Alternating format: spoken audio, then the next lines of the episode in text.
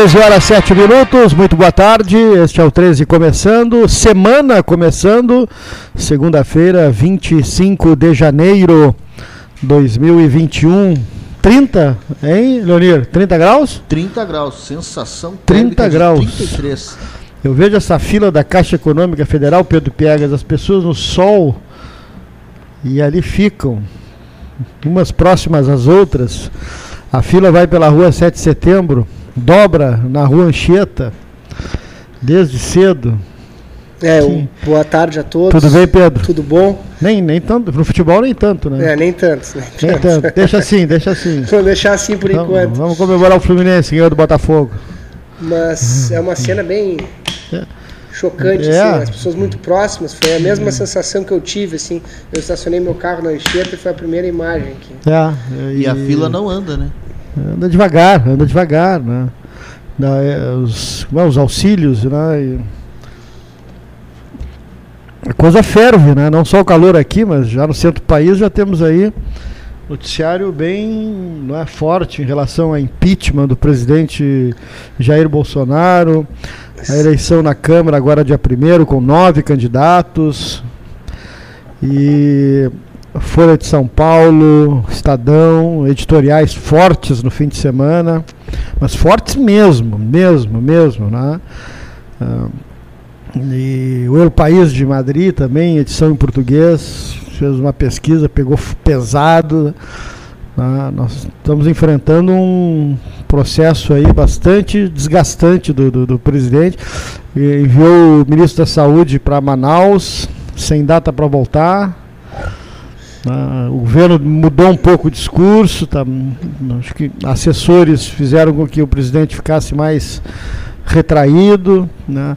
a, a tensão é grande e o, o Planalto aposta muito na, na eleição do, do, deputado Arthur Lira, né? do PP, para amenizar as coisas no, no, no, que diz respeito a, a, a processos que poderão andar na Câmara caso o deputado Baleia Rossi seja o eleito. Né? Isso agora, a CNN estava noticiando, está havendo um encontro em São Paulo, que aliás hoje está de aniversário, cidade de São Paulo, uh, entre os ex-presidentes Michel Temer, Fernando Henrique Cardoso e hum, José Sarney, né?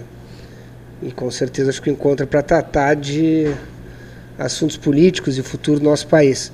A colocação que eu queria fazer é essa, eu acho que ganha muita importância a eleição da Câmara de Vereador, da Câmara da, da Câmara dos Deputados para o futuro político do presidente Jair Bolsonaro. Está né? é, tá bem, tá bem claro, eu acho isso aí, tá bem é uma é uma, digamos, uh, um cenário político bem, bem claro. Se der um candidato, se for o, o presidente uh, respira e não teremos avanço em relação a processos de, de um possível impeachment. Mas se uh, o candidato do MDB, na, que tem o apoio de, de centro-esquerda e uh, vier a, a, ser o novo presidente, nós poderemos ter uma direção diferente, já vista né, no, no país. A Veja Veja computava na quinta ou na sexta-feira, salvo engano, Baleia Rossi com, claro, considerando o voto das bancadas, né? Sim. Voto fechado das bancadas. Até que momento Baleia Rossi tinha 260 votos, alguma coisa perto disso, e Arthur Lira não fechava os 200. Mas claro, a, a, depois, depois, um, depois disso houve a migração do PSL para a candidatura de Arthur Lira então, eu imagino que seja um cenário bastante nebuloso ainda, né? É. O certo é que né, tem dois turnos a eleição, né? são nove candidatos, inclusive tem o candidato gaúcho aqui, o deputado Marcel Barraten, né? Mas, que já havia sido candidato na outra eleição. Já havia. Um candidato, tem, tem a deputada Luiz Erundina do PSOL, é candidata alternativa. Alexandre mas, Frota. É, nós PSDB. teremos uma, uma, uma disputa muito grande, porque o, o, o a, a, questão impeachment tá, tá na pauta no centro do país. Não tem mais uh, volta e vai crescer. Bom, nós tivemos movimentação hoje pela manhã no Palácio Piratini. O, o governador Eduardo Leite está em São Paulo. Uh, o vice-governador Ranolfo Vieira Júnior, hoje pela manhã, passou o governo do estado ao presidente da Assembleia, deputado Hernani Polo, do Progressistas. Uh, o, o, o vice-governador uh, saiu de férias, né, entrou em férias, e assumiu a Assembleia Legislativa o deputado de São Lourenço, deputado aqui da Zona Sul, Zé Nunes. Isso é uma tradição na Assembleia Legislativa, ao fim de mandato de cada presidente da, do Parlamento Gaúcho, no Palácio Farroupilha, assumir o governo do Estado, já que quando os quatro anos de início né, da, da, legislatura, o acordo para os quatro anos da presidência, geralmente com as quatro maiores bancadas. O deputado José Nunes está na ponta da linha, nós temos manifestação daqui a pouco do deputado Hernani Polo e também do, do, do vice-governador. Deputado José Nunes, boa tarde. Boa tarde, boa tarde a toda a equipe, boa tarde Gastal, Cleiton, uma satisfação falar com 13 horas. Isso. E nos, nos, comunicarmos aí com Pelotas e a nossa região sul. É. E o deputado José Nunes, como vice-presidente da Assembleia, assumiu a presidência por essa semana. Exatamente, nós estamos esta semana na função aqui da presidência da Assembleia. É, é uma, já é uma, uma tradição, eu diria assim, como tu bem comentaste aí, de, de se ter esse espaço, né, e, é, demonstrando a responsabilidade, eu acho, institucional de todos nós que, é, independente dos partidos políticos que representamos, as nossas correntes ideológicas, nós temos um compromisso com a democracia, com a boa relação entre os poderes, né, muitas vezes divergindo, outras convergindo, mas sempre preservando nas boas relações e a institucionalidade. Então, nosso deputado aqui, presidente, deputado Hernani, assumiu, participei agora da posse dele há pouco de manhã, e eu estou aqui na condição de presidente, então, essa semana, é, ocupando esse espaço aqui no parlamento, o que nos, nos dá uma, uma satisfação bastante grande, uma honra poder é, estar aqui presidindo o legislativo, né, nesse, é, diria assim, no, quase no, no, no, início da retomada da casa, né? E a gente teve, eu e o deputado Hernani, uma, uma, uma gestão assim é, muito afinada, não uma gestão de muita proximidade, muito diálogo. Enfrentamos aí um, momento diferente, né? Que foi este ano que passou. Mas enfim, estamos encerrando essa nossa jornada de um mandato aqui e esperando, né? Esperando o novo ano legislativo aí para a gente poder avançar em tudo que a gente construiu e superar também os desafios do momento. Quem assume a Assembleia Legislativa, deputado? Nós teremos na presidência o deputado Gabriel Souza, do PMDB, né, e por um acordo, um acordo interno da nossa bancada, teria o meu nome para presidente, mas antes pela questão da idade também, o deputado Valdeci Oliveira, que seria candidato em Santa Maria, acabou não sendo, então, é, obviamente que por uma questão de tradição também aqui na nossa bancada, é, a gente declinou, porque geralmente o vice-presidente depois é presidente. E aí nós declinamos ao deputado Valdeci, que um deputado de mais mandatos, já tem mais idade, né? E, e também estará então ocupando pela nossa bancada no último ano do, da, dessa legislatura a presidência da Casa.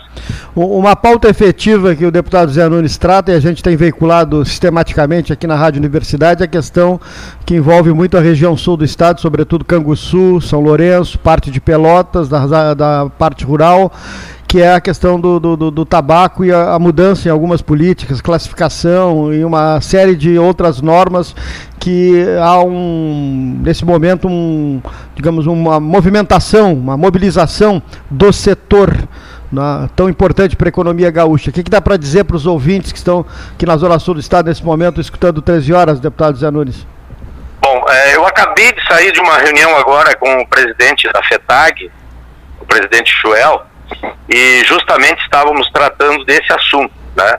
Ah, vai acontecer amanhã em Santa Cruz uma reunião importante aí é, das entidades que compõem o Fone Agro, que que representa aquela a, a, o cumprimento daquela legislação que trata das, das integrações e esse Fone Agro é um fórum que define uh, a participação entre indústria e produtores, entidades né, representativas de produtores e indústria na definição da política de preços. Nós pedimos, uh, solicitamos na última reunião da frente parlamentar, nós criamos aqui na Assembleia Legislativa uma frente parlamentar em defesa do, do fumicultor. E na última reunião que nós fizemos, há uns 30 dias atrás, é, nós solicitamos então a, a, a possibilidade de participação da nossa frente parlamentar nas reuniões de discussão do, de formação do preço. Essa reunião vai acontecer amanhã em Santa Cruz, deve, devem deliberar sobre a nossa solicitação.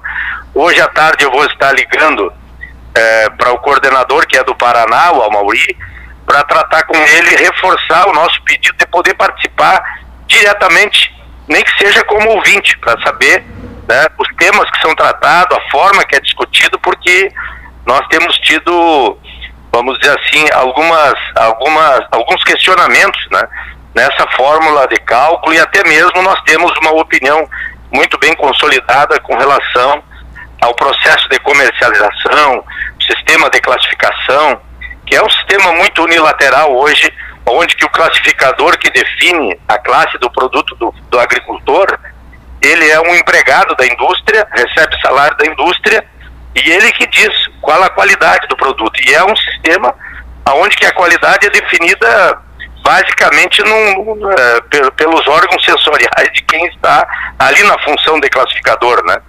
Não há uma análise química, não há nenhuma análise maior, é o olhar, é a percepção do olho, né? E, e, do, do, e isso é uma coisa relativamente subjetiva. E a gente sabe que é, a classe do fumo é muito definida pelo interesse de quem está comprando, muito mais, muito menos, muito mais pelo interesse de quem compra do que pela efetiva classe que ele de fato representa. Então, o agricultor está numa condição muito vulnerável, né? Ele não tem força nesse processo. E para finalizar, a BR-116, alguma novidade como integrante da, da, da, comissão que acompanha diretamente as obras de duplicação aqui do Trecho Sul, deputado Zé Nunes? Olha, nós estamos, como a BR está num ritmo agora já indo para o final, nós estamos acompanhando mais os trechos uh, que ainda precisam de licitação. Nós temos o problema do trevo de São Lourenço, temos ali a duplicação na Vila do Coqueiro, tem a, questão do cristal lá na cidade e a ponte do Guaíba, que agora a ponte de Camacuã que se encaminha, né?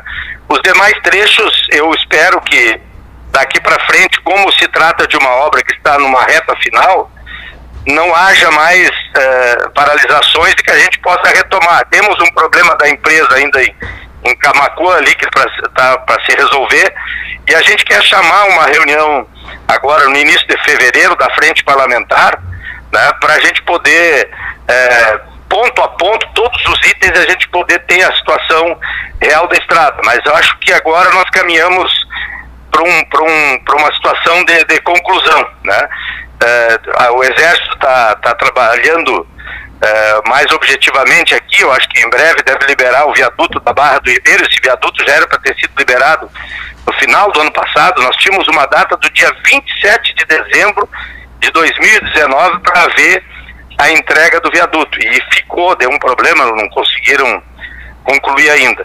Mas esperamos que daqui para frente a gente possa contar com uma situação também de recursos que aconteça de uma forma mais automática, até pelo estado avançado da estrada, da rodovia, que se encaminha aí para a sua conclusão, né?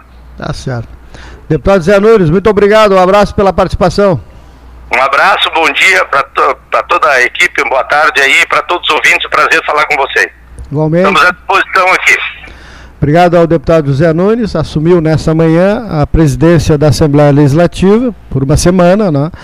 e assumiu o governo do estado o deputado Hernani Polo, que pode em seguidinha dar um depoimento, já tem a gravação, né?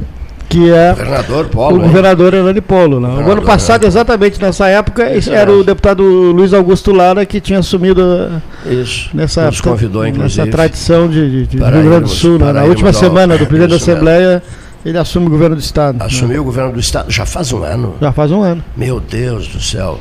Ele nos telefonou. Vocês é. são meus convidados para jantarem comigo aqui no Palácio. Aí nós fomos. Jantar com o Lara, governador do Rio Grande, por quanto? Três dias, não foi? Mais ou menos é, foi três dias. Três o, dias. Polo fica até sexta-feira. Agora o Hernani Polo. O, bom, então fica mais, bem mais tempo. Bem mais tempo. Segunda, dias. terça, quarta, quarta quinta, quinta, e sexta. Né? O Polo é grande amigo do Sartori, tu sabes, né? Sim, sim. sim. Íntimos amigos. Foi seu secretário e o, e, o, íntimos amigos. Né? E o próximo presidente, como disse o Zé Lunes, que é o deputado Gabriel, é também grande amigo do, do, do, do ex-governador Sartori. Foi líder, líder né, do Sartori. Quem é ele? O Gabriel. O Gabriel, Gabriel Souza. Gabriel Souza, jovem. Foi líder de governo do Sartori, deputado Fernando Polo era secretário de Cultura. É, né? é. Agricultura, secretário da Agricultura. É. Sim. Agricultura. Agricultura. Entendi tu dizer escultura. Não, agricultura. Não, não, não. Agricultura. Né? Disso entendemos, né? Nós disso entendemos. Aproveitando o ensejo, né?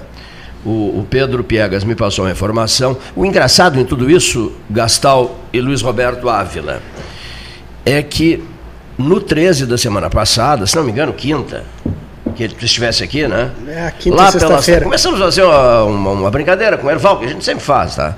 Presidência dos Amigos do Inverno, a piscina gelada do Erval, noite e dia, inverno e verão, uma piscina congelada. O doutor Delfim Mendes Silveira é quem me ensinou isso, me, me, me, me contou essa história, eu nunca esqueci. Então, Lá pelas tantas começamos a falar do doutor, vice-castal, do doutor Júlio Elque Saldanha Silveira, amicíssimo meu, a Brígida, minha amiga de juventude, o doutor Júlio, é, o diretor da Odonto, o íntimo amigo do, do, do professor Gastão Coelho Pureza Duarte, fazendeiro no Erval, churrascadas que eu ia lá comer cordeirinho assado, etc, etc, etc. Falamos muito no doutor Júlio, vocês conheceram? Doutor Júlio Elque Saldanha Silveira, amicíssimo meu, Aí, o amicíssimo do pai do Pedro, que foi um grande amigo meu também, o pai do Pedro Piegas, e, e o Pedro, amicíssimo dele, começou a falar sobre o doutor Júlio. Coisa louca isso, né? Pois no sábado, Gastal, anteontem, né? Morreu. Não, morreu o filho dele. filho dele. Morreu o filho dele, né? Morreu o Júlio, filho. Né? Filho do doutor Júlio. O doutor Júlio já é falecido há muito tempo, né? Filho do doutor Júlio, né? irmão da Brígida. E né? do Ricardo. E do Ricardo, isso mesmo. E, irmão do Ricardo, isso mesmo. Faleceu ele, ele, estava hospitalizado aqui em Pelotas? Tu não sabes? Sim, estava hospitalizado aqui, aqui, em Pelotas. Não sabes a causa? Olha, não até ontem, quando eu soube, eu soube hum. através da minha mãe, que é muito amiga da família também, me mandou uma mensagem ontem, depois eu já te mandei.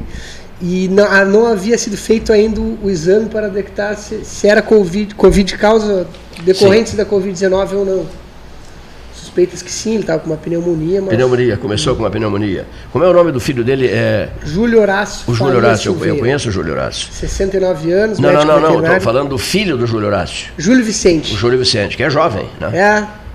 Júlio Vicente ajudava o pai a cuidar dos negócios Trabalhavam fora, né? juntos, também trabalhava lá o Ricardo, que é o irmão do que é o irmão do, do, do, Júlio. Né? O Paulo vai entender melhor agora quando eu citar uma marca aqui. Um dos grandes responsáveis pelo Cordeiro Erval Premium. Sabia? Ele, o Tatalo, José Carlos da Silveira Osório, ex-vice-reitor do FIPEL, que mora em Camboriú, e outros, né? Sérgio Menezes lidera, lideraram o movimento pró-criação do projeto Cordeiro Mamão Erval Premium. O Sérgio foi meu colega de aula, Sérgio Munhoz. É. é também é um dos idealizadores, junto com o Júlio Horácio e outros tantos aí, o Tatalo o também. O que, que o Sérgio. O, o, o, é, é parente do Cláudio Munhoz, lá de Dom Pedrito? Cláudio Munhoz é muito meu amigo. Acho que não. Não, acho que não.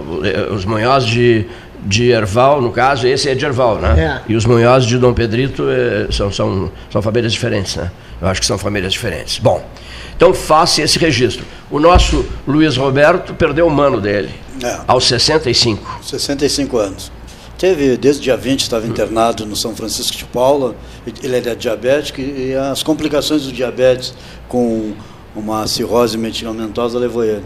Um cara que ajudou o pai a nos criar, um cara que no dia da minha formatura da quarta série no, no ginásio me fez sentir o que é estudar. Ele me deu um anel de formatura e uma calça que eu não tinha para ir. Que e bacana, por isso me motivou a ser o que eu sou. Isso se chamaria assim, mais do que irmandade. É, exatamente. Ah, para, a gratidão para além, da irma, para além da Com todas as dificuldades que se ah. tem entre irmãos, com todos ah. o gênio que tem os mais velhos, aquele fez fez, fez tudo para que nos ajudasse a criar, trabalhando e dando seu dinheiro todo para o pai. Em nasceu em Pelotas. nasceu, nasceu, em Pelotas. Nasceu em Pelotas, é. tu nasceste em Pelotas, criaram em Pelotas. Criado em Pelotas, na, na, na cidade, Santa Terezinha. Na Santa Terezinha. Quem é que outro dia falou que era da Santa Terezinha, que deu uma entrevista, nos falou que veio da colônia da colônia Maciel e foi morar na Santa Terezinha, estudava na, no, no, na escola Deve técnica. ser o rapaz do Dyer, o José. Não, não, não, não, não, não. Trabalhava na antiga escola, estudava na antiga Escola Técnica Federal. O prefeito eleito, Paulo, de. Me ajuda. Prefeito eleito de Gravataí. Gravataí. Exatamente. Pelotense. É. Como é o nome daquelas carrocerias famosas? o sobrenome dele é de uma, de, de, de, de uma transportadora. Deu um branco agora aqui. Varzim, Zafalon, Zafalon, Zafalon, Zafalon. O Zafalon. O Zafalon, que o Sartori chama de Zafa, são íntimos amigos. Eu digo, vai, Cátia, que estrelismo está esse prefeito de Gravataí, Sartori? E ele de Rio disse assim, não, não, eu vou te passar o privado dele agora, e tu, antes de é. falares com ele, manda uma mensagem para ele, diz assim, foi o Sartori quem me passou o teu privado, teu, teu celular privado. Aí eu liguei, ele atendeu, já atendeu rindo. Digo, pô, mas que estrelismo, Zafalon? Não, mas ele, não, não é estrelismo é um dos municípios mais poderosos do Paraná para baixo. É o 14 município mais rico, não é isso? Paraná, Santa Catarina e Rio Grande do Sul. Ele é um pelotense extremamente humilde, disse que era meu ouvinte. Na época que o Volney narrava, o Paulo Correia narrava, eu era, eu era comentarista, que ele era ouvinte, torcedor apaixonado do Brasil de Pelotas. Né? E falando em Brasil de Pelotas, qual é a cor do Brasil de Pelotas? Uh, uh, uh, olhar do, olha, olhar. Qual é a cor do Brasil de Pelotas? Só me diz, as cores, não é uma só. Leonir, ele não quer responder, responde tu. Quais as cores do Brasil de Pelotas, Leonir? Vermelho e preto. Muito bem. Vamos esquecer o preto e vamos usar o vermelho só. Olha aqui, ó. olha que coisa engraçada oito vitórias consecutivas do Internacional. Oito. Oito consecutivas. O que a maldade que o Internacional fez, em seguidinha, Luiz Clóvis Belarmino e Maria do Carmo Bassols Razeira, né, em papo telefônico conosco, vou precisar de dois celulares, sobre os pêssegos na Embrapa que estão sendo exportados para o Canadá e a França. E as novas modalidades, novas, como é que se chama? Novas, variedades. novas variedades, mas tem, tem um outro nome. Tem cultivares, pode ser? Pode ser. Pode ser. Bom, enfim, gosto muito de pêssego. Todo mundo gosta de pêssego. Pelotas é a terra do pêssego, foi a sede da Fena, da Fena Pêssego, lá atrás no tempo. Você que é jovem nunca ouviu falar nisso. Mas voltando, olha aqui, ó.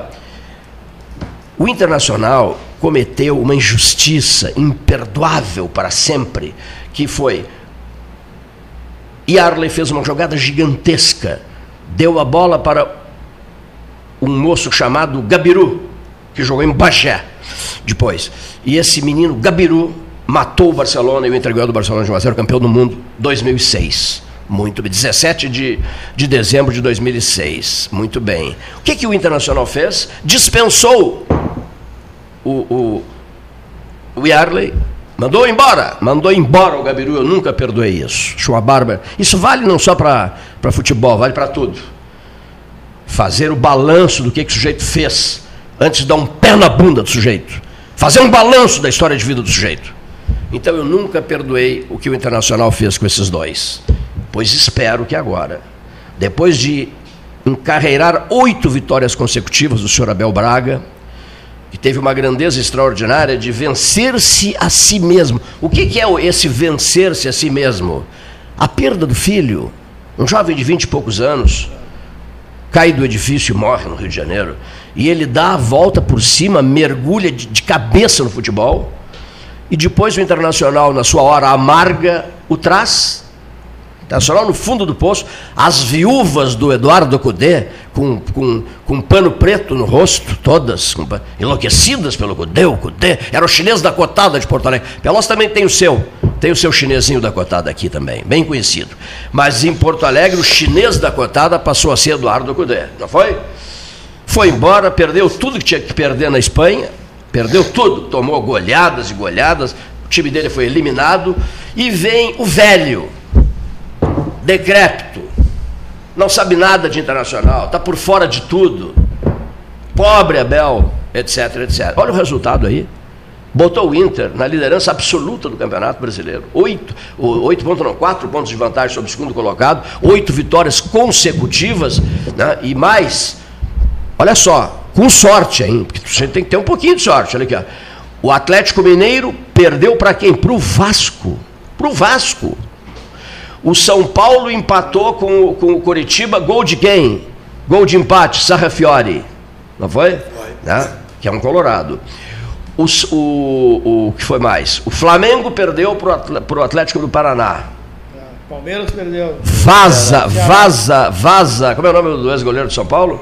Sene, estão dizendo, a torcida está gritando, vaza Sene, vaza Sene. A torcida do, do, Flamengo. Só falta o Grêmio ajudar o Flamengo agora. Bom, mas continuando.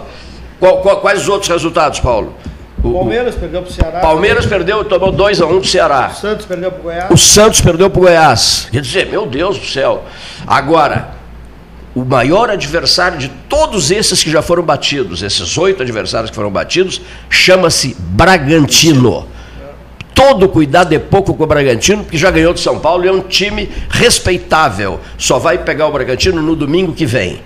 Você está contente? Eu mesmo pergunto. Estou, estou contente. Por que, que eu estou contente? Eu abri um roupeiro velho lá em casa.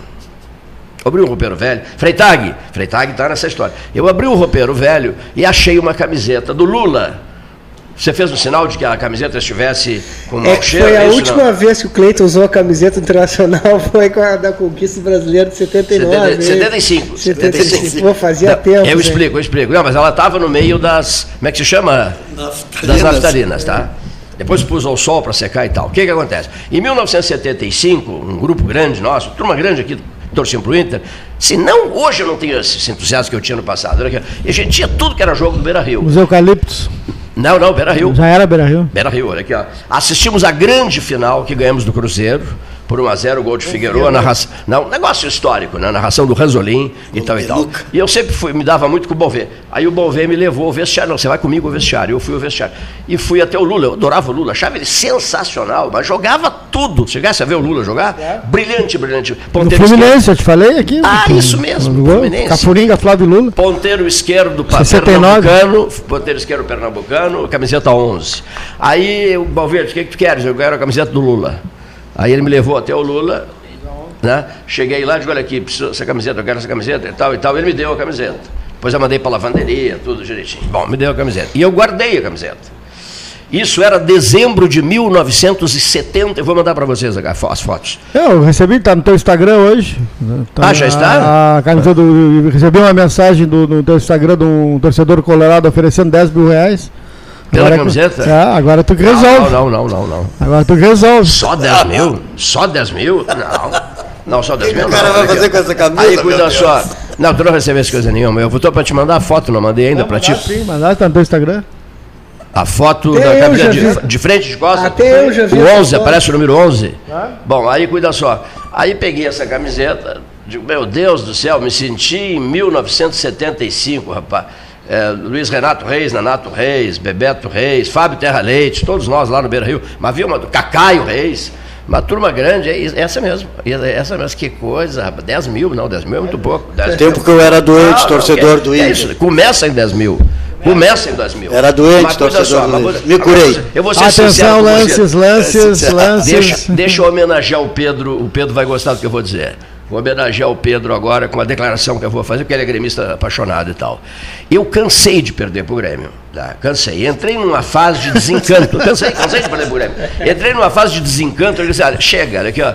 Eu, não, vou olhar ou, não até vou olhar hoje. Tá? É a última vez que eu vou olhar essa porcaria desse Grenal. A última vez. Aí liguei a televisão o ar-condicionado, o, o, radinho, mas não dá para ouvir por rádio, né? Porque, problema do delay, essa coisa. Bom, resumindo, aí comecei a ver o jogo, 0 x 0 0 x 0 0 x 0 Quando o Grêmio fez 1 x 0 eu pensei assim, de novo, esse filme eu já vi.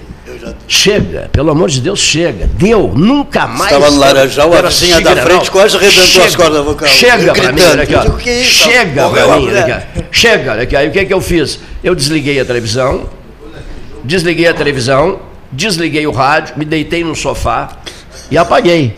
Não vi mais, não queria mais saber. Para mim foi Grêmio 1 a 0 né? Aí, aí eu recebo um telefonema do Hélio Freitag. Tá? Freitag é incrível. Freitag, eu sabia, tinha certeza que tu, tu, tu, ia parar de ver o jogo e tal. Aí me ligou o Freitag, eu digo, ganhamos, viramos e tal. Eu digo, que isso, Freitag? O Grêmio ganhou de 1 a 0. Não vem, não, não vem me passar conversa, Freitag. Que que é isso, Freitag? Aí, e o Freitag, tinha, eu tinha certeza, eu tinha desligado o rádio, a televisão e tal. E aí batemos um longo papo, na Nato Reis, a mesma coisa.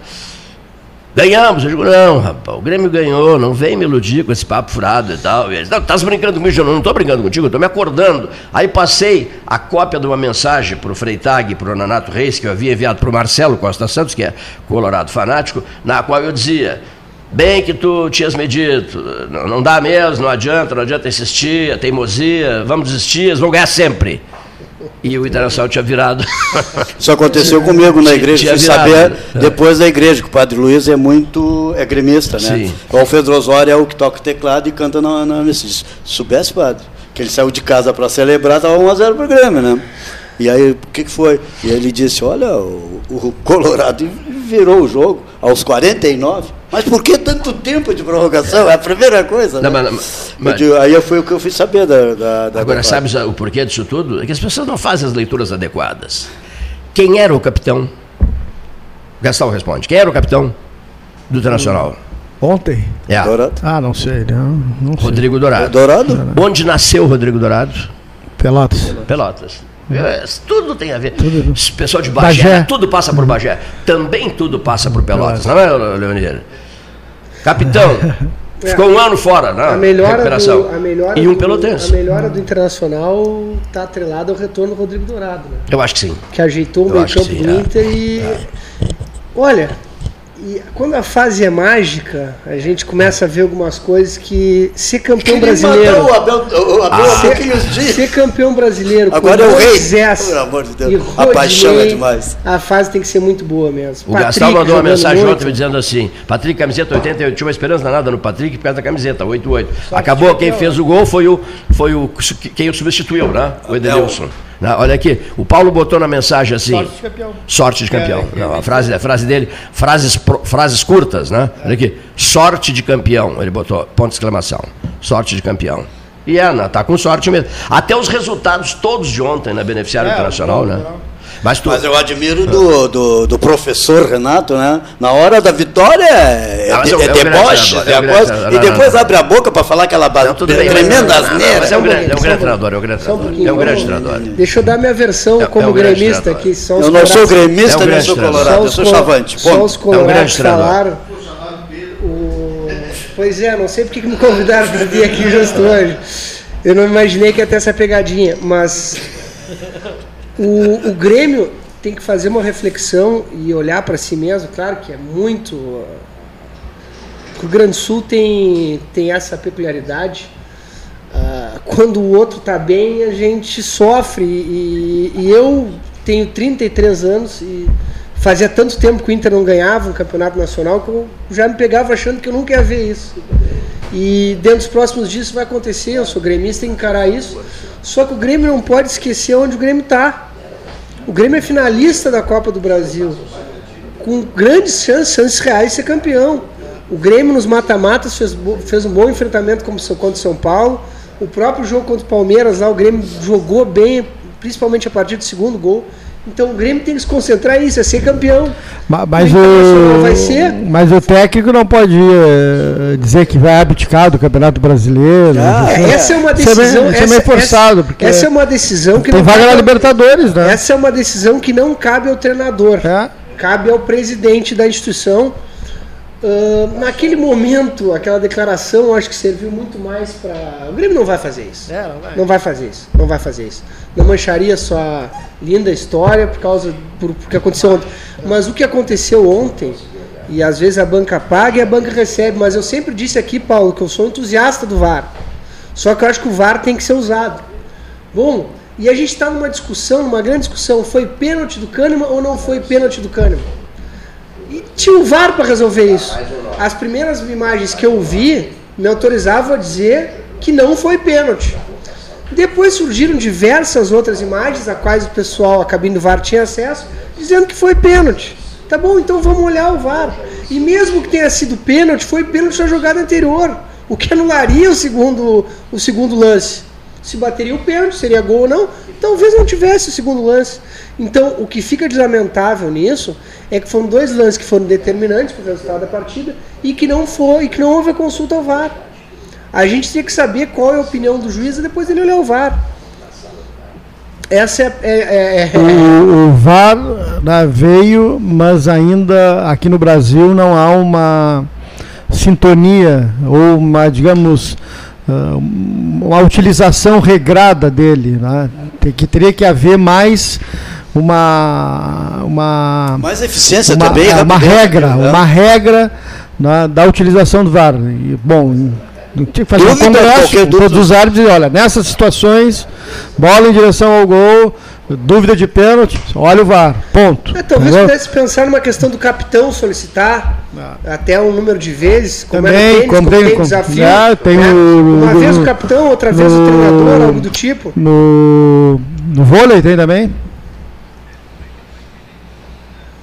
É muito novo ainda essa, essa tecnologia e o pessoal usa, é, aí causa essa dupla uh, interpretação.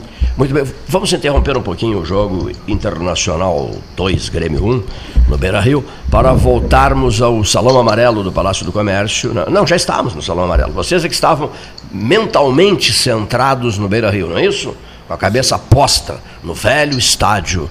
Beira, Beira, Beira, Beira Guaíba. Falando em Beira Guaíba e, e o Beira São Gonçalo, para quando, hein? Vamos, vamos, vamos olhar para o São Gonçalo a valer com entusiasmo. Uh, quando? Não sei para quando. Acho que nos próximos 50 anos, se Deus quiser. Prezadíssimo amigo Luiz Clóvis Belarmino, Embrapa, boa tarde para o senhor. Boa tarde, Cleiton. Boa tarde, Vincent.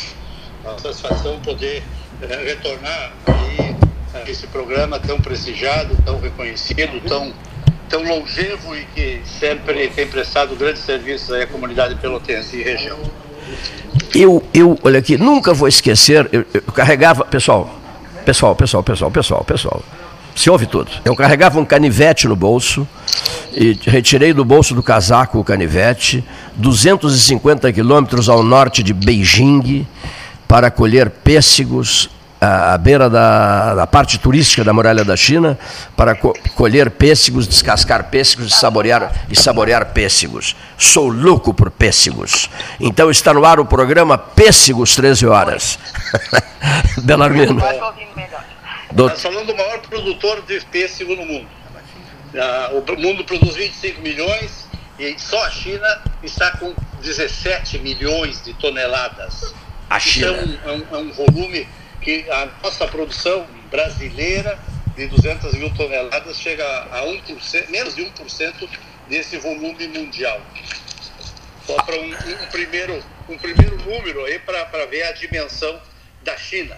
A produção de pêssegos na China, né? Muito, muito bem. Doutora Maria do Carmo Bassols Razeira, a senhora estava ouvindo bem o, o doutor Luiz Cló... Estava? Sim, sim, agora sim. Gosta de pêssegos, doutora? Ah, com certeza. Tra... Estou apaixonada por ele. Trabalha com pêssegos desde quando, doutora Maria do Carmo? Puxa vida, desde que. Eu acho que desde dezembro de 68. 1968. Vo... É isso mesmo. Você sentem um orgulho danado, eu acho, nesse momento, da exportação de pêssegos da Embrapa para países como França e Canadá eu quero que nós, os três, possamos trocar ideias bem descontraídamente. A central telefônica aqui do, do, do nossos companheiros de trabalho, do Leonir Baade especialmente, está a postos. Tá? O, o, todos, todos estão, estão conversando numa boa, sem, sem, sem nenhum corte, nenhuma interrupção, me parece. É, aqui estou bem o retorno também retorno, Belarmino tem bom retorno, a doutora Maria do Carmo também tem, tem bom retorno. Bom, como é que é, é, é essa variedade, como se chama, Belarmino? Vou deixar essa pergunta, se me permite. É, é, para a doutora Maria, que vem fazendo isso há décadas e, e tem uma jovialidade, uma energia incrível. Né? Então, deixo para ela é, responder isso e, e todas as grandes características que são fabulosas que elas uh, apareceram nessas cultivares para serem exportadas. Por favor, doutora Maria. É, na realidade, não é um trabalho só meu, né? Eu quero deixar isso bem claro. Nós temos vários colegas que trabalham mais diretamente no melhoramento. Tem o Rodrigo Franzon, o Nelson Feldberg e tínhamos o Ciro Scaranari, que já se aposentou. Né? E antes deles tiveram outros, como foi o caso do Dr. Bonifácio Nacastro, do Dr. Sérgio Sachs. Então, é um trabalho que vem de anos, né? Mas especificamente dessas duas cultivares, uh, talvez tenha começado um, uh, lá por já depois do ano 2000, né? Que, porque a gente pensando bem, a maioria dos os grandes mercados brasileiros gostam de fruta polpa branca, doce, etc. E nós temos um país de dimensões continentais, né? E não, é, não, não chega o pêssego produzido no sul, não chega na região norte. E é, voltando a essa preferência de pêssego de polpa branca, esses são os que machucam com mais facilidade. Normalmente eles eram de polpa muito macia. Inclusive o chimarrita, que foi um dos mais plantados aqui no, no Rio Grande do Sul, por exemplo. Uh, então se, tenta, se começou a trabalhar tentando melhorar a firmeza dessas frutas. E daí surgiram essas cultivares novas, né, que é o caso do Campai, que foi aqueles que exportaram, BRS Campai, e principalmente exportaram mais foi o BRS Facínio. O Facínio já tem uma firmeza boa, tanto que quando ele é colhido, ele tem uma textura quase de um pêssego de conserva e depois aos poucos é que ele vai ficando mais macio, né? Então, ele, nesse meio tempo, ele resiste melhor ao manuseio, ao transporte, etc. Que outros países eh, estão apreciando essa produção da Embrapa, senhores entrevistados especiais do dia, além de Canadá e França? Na realidade, isso aí é bastante pequeno, né? Foi ainda uma coisa meio que eh, digamos, pioneira, né? Porque eu acho que o Belarmino pode me corrigir, mas eu acho que uh, exportação para países mais uh, uh, países longínquos, digamos, talvez tenha sido a primeira. Eu acho que já houve aqui para os nossos vizinhos e tal. Então, eu acho que é uma coisa ainda pequena. O importante que eu vejo, porque foram esse ano foram 60 toneladas, segundo o produtor podia ser um pouco mais, e não foi mais por causa da pandemia, né? Porque daí diminuíram o número de voos e eles estavam mandando tudo por avião. Mas eu acho que abre uma porta, né? Uma coisa importante, porque provou que tem aceitação aí fora. Eu acho que esse é o ponto fundamental, né? E, mas são portas que se abrem, né? Começam a se abrir não, com, com França e, e Canadá, né? E, e outra coisa que a gente tem que pensar é que se elas foram capazes de, de São Paulo até o Canadá, uh, consequentemente devem ser capazes de ir do Rio Grande do Sul até, por exemplo, a região norte ou nordeste, né, que hoje não vai. Não vai nada? Ah, é, que hoje que eu saiba não se comercializa nada no norte e nordeste. Doutor Luiz Clóvis Belarmino. Pois não, Cleiton. O senhor concorda? Na verdade, nossa exportação realmente é, é, é, muito pequena, chegam valores assim muito é, é, iniciais, mas é, acho que merece ser festejado ou celebrado todo esse acontecimento em função do que ele representa, que é o início. E tem vários programas de governo estimulando a, tanto a exportação como o consumo de frutas também e hortaliças, que é o aspecto fundamental aí nesses tempos de buscar mais saudabilidade naquilo que a gente alimenta. Então, é, esse, esse início prova que temos qualidade, temos preço e temos é, tecnologia para manter uma regularidade é, desse preço e, e, dessa qualidade. Então, com esses três elementos, Cleito e ouvintes, nós podemos esperar um crescimento e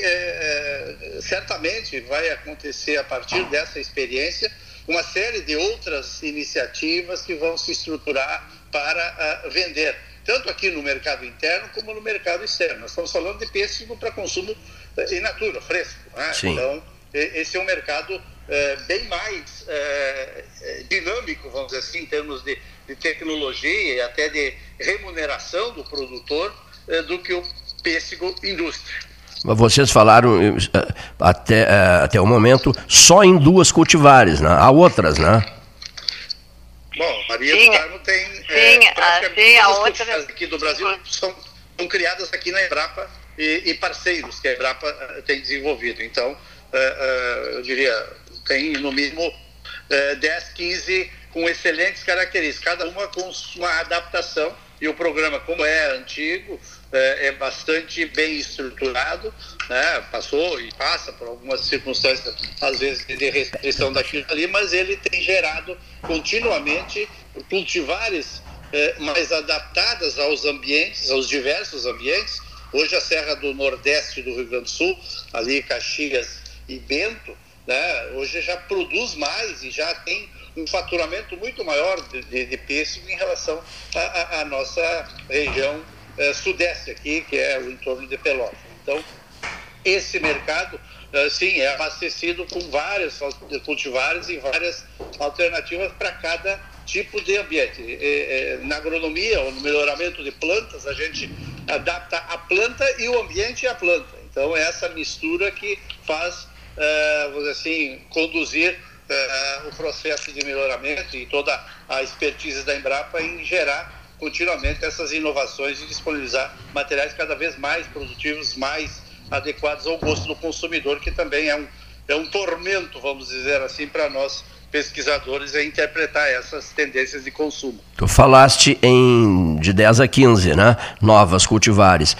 E ainda disseste, isso é com a doutora Maria do Carmo Bassols Razeira. Isso mesmo. isso é com a senhora, doutora Maria do Carmo. Não, a, a, ao longo do tempo, antes eu queria complementar um, um, um pensamento. Uh, que eu acho que além dessa, dessa eh, iniciativa ter sido importante, pioneira, né, no sentido de exportação, eu acho que um, uma coisa que era um sonho que eu sempre tive foi de ver uh, o pêssego brasileiro sendo aceito aí fora. E, e, eu acho que isso aí foi importante, porque se a gente pensar na história, a história da, da importação de maçã, né, a, o, o Brasil só importava maçã. De um tempo, depois de alguns anos, lá da década de 80, eu acho, começou a exportar mas exportava as cultivares Fuji, Gala, que não são cultivares brasileiras, né? Foram adaptadas ao Brasil, mas não eram cultivares brasileiras.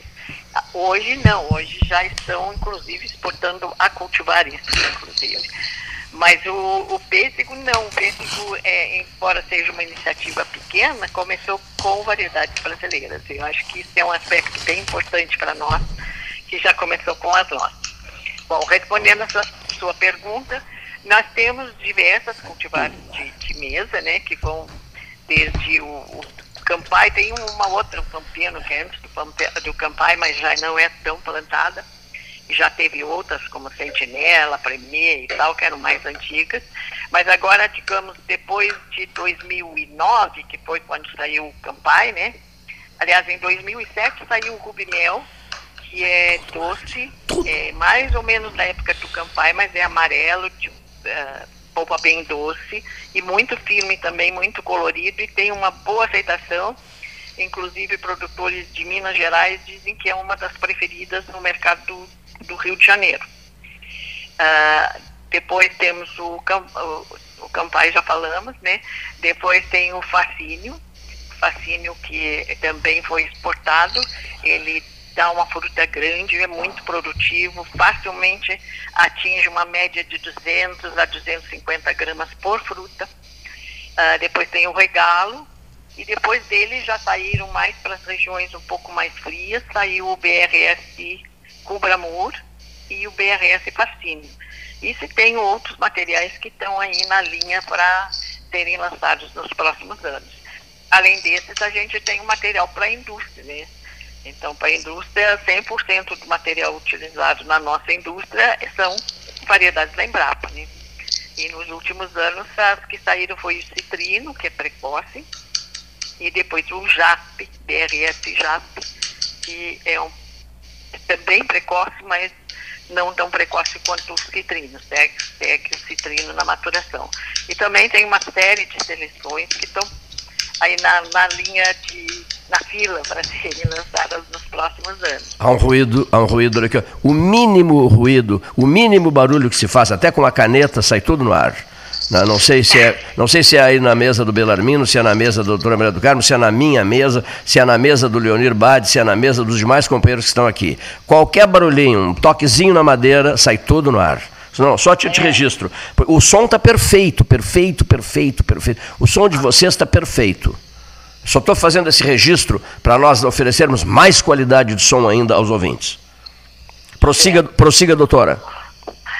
Uh, eu acho que era sobre as variedades né, que a gente estava falando. Uh, bom, só para ter uma ideia do que o Bela, complementando o que o Belarmino falou, uh, nós, nós fazemos as hibridações e eu costumo dizer para o público, público leigo, que às vezes pergunta, ah, como é que é isso? Eu digo, ah, de certa forma é um, é um site de relacionamento um pouco diferente, que a gente faz com plantas.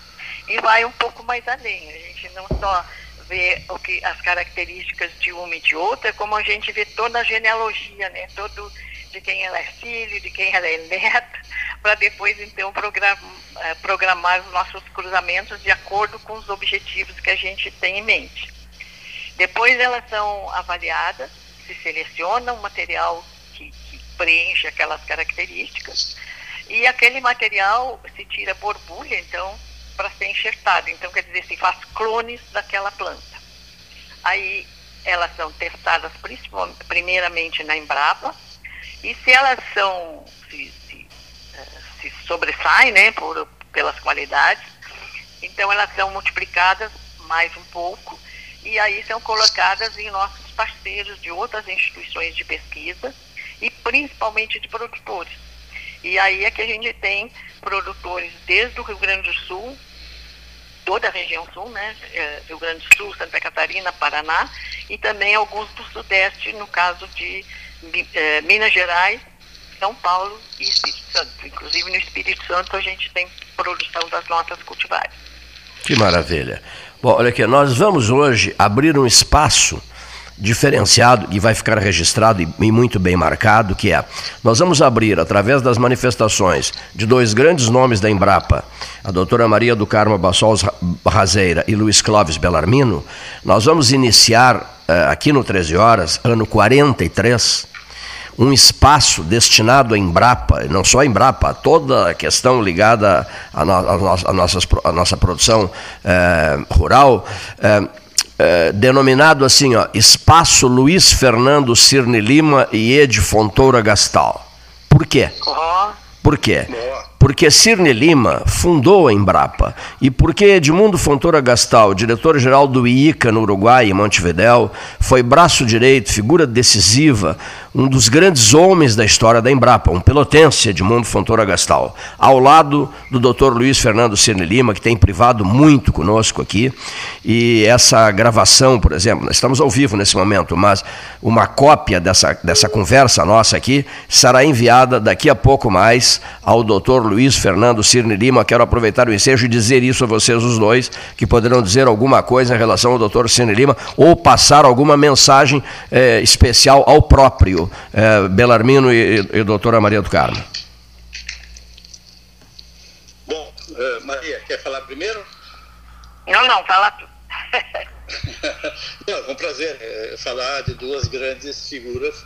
Né? O doutor Cine Lima, numa visão estratégica naquele momento eh, em que o Brasil era importador de alimentos, tendo todo esse potencial produtivo de terras, de água, de clima favorável, de gente eh, eh, localizada no campo e com uma composição tecnológica ainda embrionária, vamos dizer assim, ele começou a pensar em virar esse processo de importação, tanto que hoje somos exportadores e líderes em vários produtos, somos o terceiro uh, uh, polo exportador de alimentos, exportamos alimento para 1 bilhão e 700 milhões de, de, de terráqueos.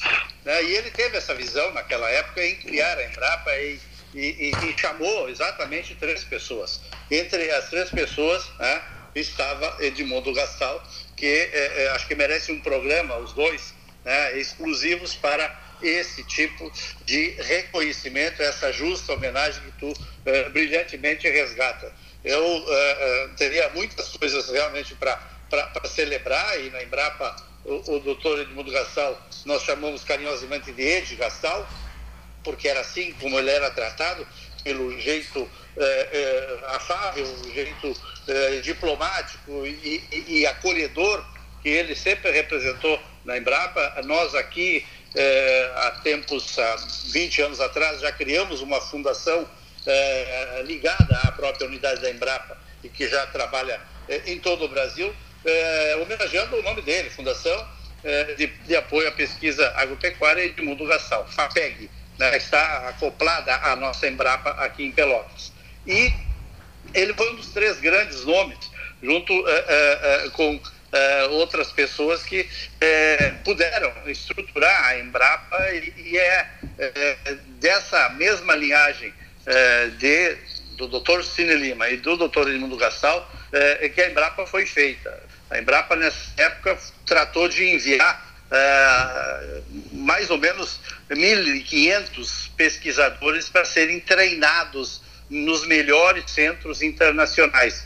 E essa política de internacionalização da nossa agricultura, ou de tecnificação, começou exatamente por essas mentes brilhantes, né? por essas grandes eh, figuras do nosso agronegócio. E é bom lembrar, Cleiton, também, eh, que muitas pessoas eh, se projetaram a partir desse grupo aonde participavam o, o, o, os mencionados e, e justos homenageados aí na tua fala. Então eu teria muito mais para dizer, mas acho que merece um programa especial, como você bem abriu aí, e a gente, eh, com o tempo, pode é, agradecer mais do que tudo, aplaudir, dar esse reconhecimento público e, e, e merecido para as obras é, em criar, não só a Embrapa, mas criar um programa de crédito também, de estruturação desse negócio que é hoje o que mantém a economia nacional estável e com superávit para financiar uma série de outras atividades econômicas de desenvolvimento no nosso país. Eu deixo por aqui a minha saudação, a minha exortação, a minha uh, forma de aplaudir esse trabalho de ambos, mas eh, acho que sim, eh, precisamos fazer mais pelo que eles fizeram, que todo esse nosso pequeno é, é, início aqui é apenas um pouco daquilo que a gente pode é, demonstrar de agradecimento, é muito pouco e dá para fazer mais com certeza. Perfeito. E pode ter certeza que faremos sim esse especial envolvendo Luiz Fernando Cirne Lima e Edmundo Gastal. Doutora, a senhora concorda, evidentemente, com a fala do Luiz Clóvis Bellarmine? Com, com certeza concordo em tudo que ele falou. Uh, eu tive a felicidade de assistir algumas palestras também do Dr. Edmundo Castal, pessoalmente. Uh, e é uma pessoa, não só como pesquisador, mas como pessoa, eh, a gente só tem a admirar. Né? E quanto ao, ao ministro Tine Lima, eu até confesso que eu sou um pouco. Eu não sou muito de guardar nomes e etc. Mas se há três ministros de agricultura que eu sempre lembro e sempre considerei como dos melhores que nós tivemos foi o Dr. Cirne Lima, o Alisson Paninelli, Alisson Paulinelli e Pratini de Moraes.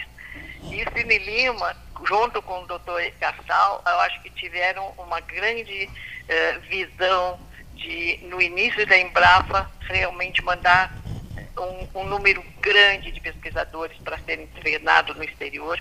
E, e, eu acho que isso aí fez toda a diferença, né? Porque naquela época ninguém tinha especialização em coisa nenhuma e, e daí todo mundo começou a se dedicar a, a aprender mais, a ser mais espe especialista naquilo que eh, naquelas áreas onde trabalhavam, e eu acho que isso fez uma diferença muito grande. Né?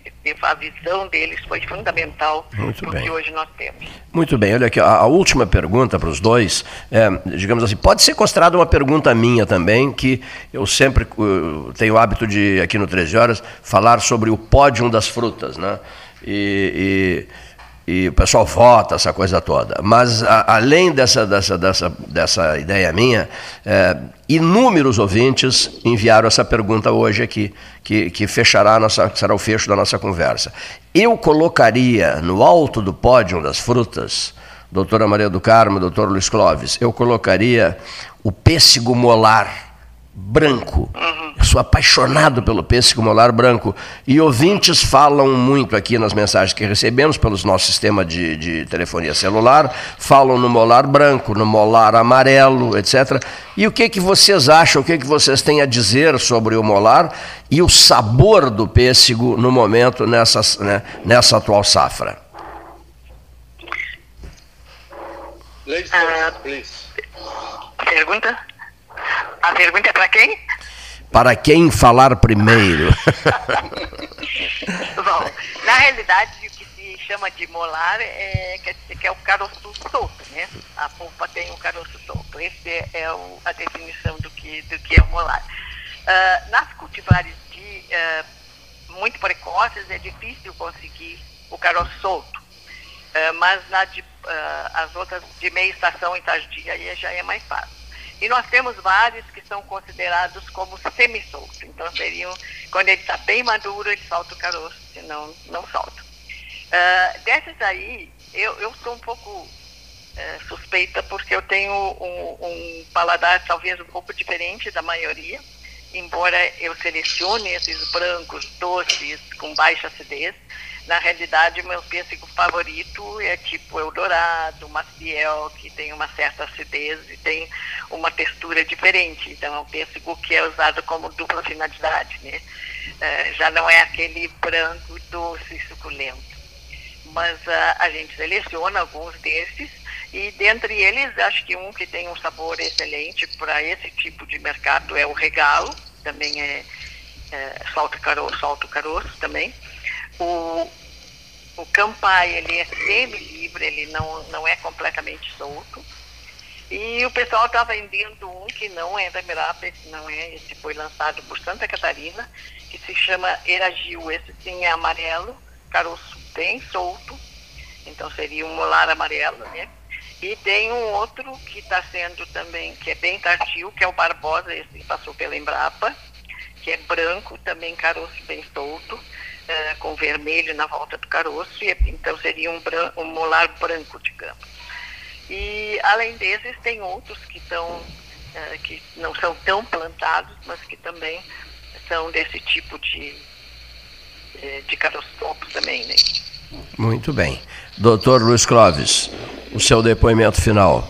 Meu depoimento final. Não, penso que cada um tem o seu gosto e a gente, eh, na Embrapa, tem que trabalhar exatamente como essa aula que deu a doutora Maria do Carmo, em termos de como adaptar né, é, essas uh, novas espécies e novas cultivares, melhor, uh, aos gostos diferentes que a gente observa. Então, esse é um tema, inclusive, que eu tenho me dedicado um pouco, que é interpretar e, e, e, e captar essas, uh, esses gostos, essas, essas percepções, percepções de valor, essas notas atribuídas a cada um é, cada uma dessas características de doçura, de firmeza, de cor, cor da polpa, cor da casca, é, enfim, é, isso é um, é um, é um trabalho árduo e, e, necessário também. Então, eu diria, temos para todos os gostos de Embrapa, não há nenhuma dúvida. Temos, inclusive, que a doutora Maria do Carmo nem comentou que é um pêssego chato, né, achatado, parece uma bolacha,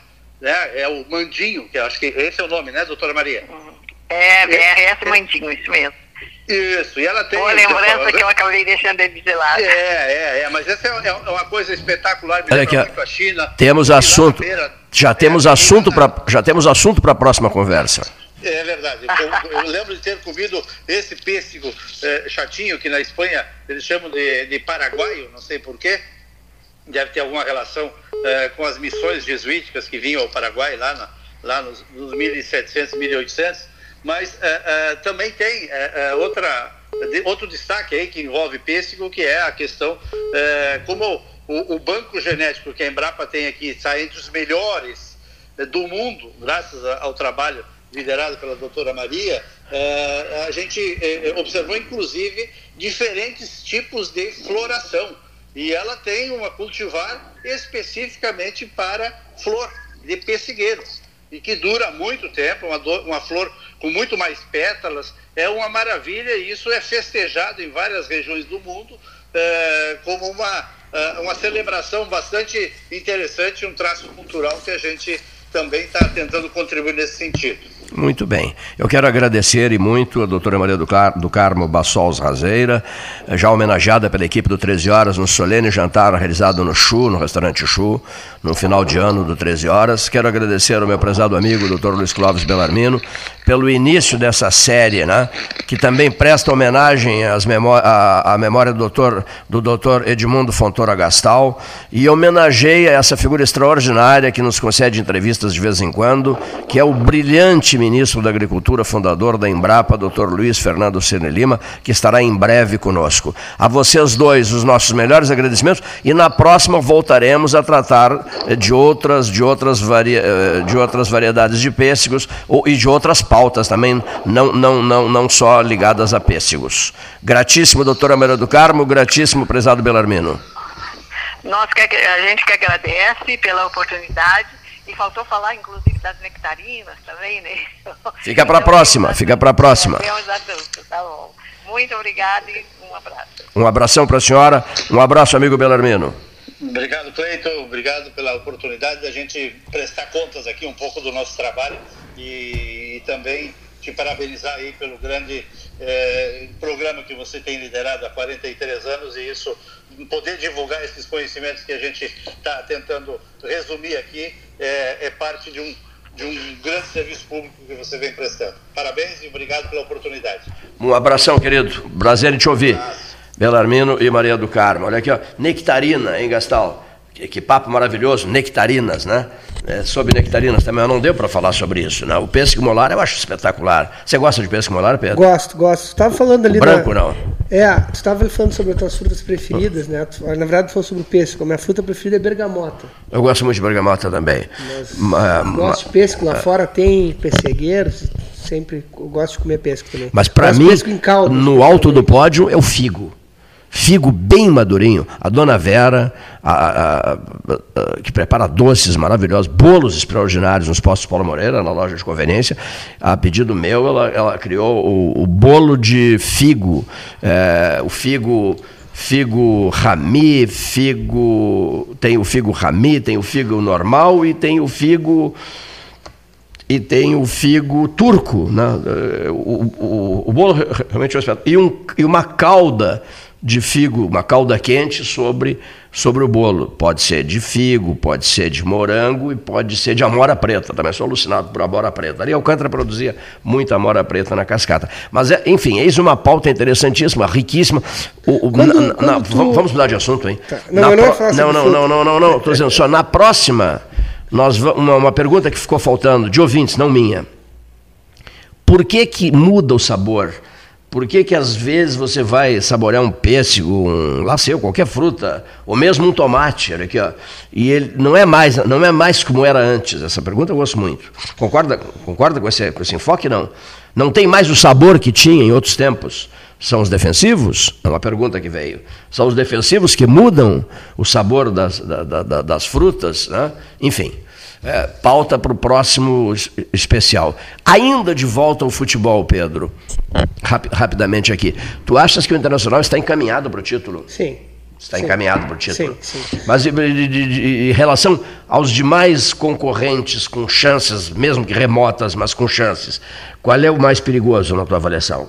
É o Flamengo? Eu acho que Não. o único time capaz de tirar a, do Inter, o título. do Internacional o título é o Flamengo. É o Flamengo. Ainda tem um, tem um jogo a menos ah, tem um jogo a menos. Mas o Palmeiras tem um jogo a menos também, não tem? É, mas ficou praticamente inviabilizado, né? Por conta do, do resultado de. Salvo engano, o Palmeiras está com 51, a mesma pontuação do Grêmio, tá, ficou distante, né? A situação do Palmeiras está mais complicada. É. O, o Flamengo tem um confronto direto com o Internacional. Então, no Rio. No Rio de Janeiro? Eu né? acho que é no Rio. É. É, Inter e Flamengo tem, é no Rio. Tem um detalhe interessante que os confrontos, que, que agora são sete, se não me engano, né? Até a rodada de ontem eram oito. Agora me parece que são sete. Sete. Eles são exatamente os mesmos.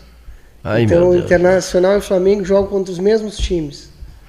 Porque uma coisa eu vou te dizer: quem assistiu o título de 75 no Beira Rio, o título de 76 no Beira Rio, o título de 79 no Beira Rio, que foi o meu caso de vários, vários amigos meus, que não, não saíamos do Beira Rio, olha aqui, ó. ficou, claro, já houve uma Copa do Brasil, uma conquista de uma Copa do Brasil e tal, mas essa frustração, hein, Leonir, é dolorosa na alma colorada, né? Olha aqui, ó. eu insisto, eu já fui um grande torcedor quando jovem, quando com 20 e poucos anos, depois eu me acomodei, né?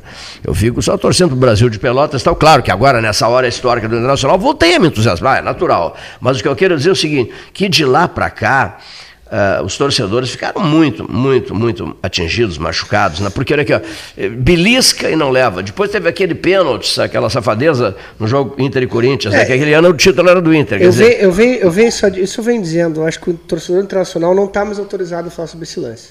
Depois que houve ontem em termos de arbitragem, o torcedor internacional tem que esquecer do 2005. O lance do Corinthians? O lance do ah. Corinthians.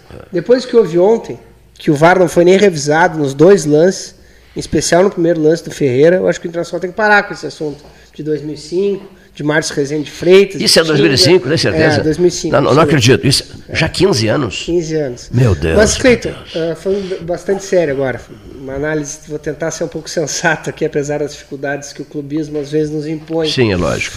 Mas um, o, tanto Esse grito está na garganta tanto do torcedor Grêmio colorado. Como né? internacional. Ah, desde, e do gremista também, desde 79. Grêmio, né, do gremista também, porque nós não somos campeões brasileiros desde 96. Eu não tinha me dado é. conta disso. Lá Só um pouquinho. Vamos fazer a conta aqui.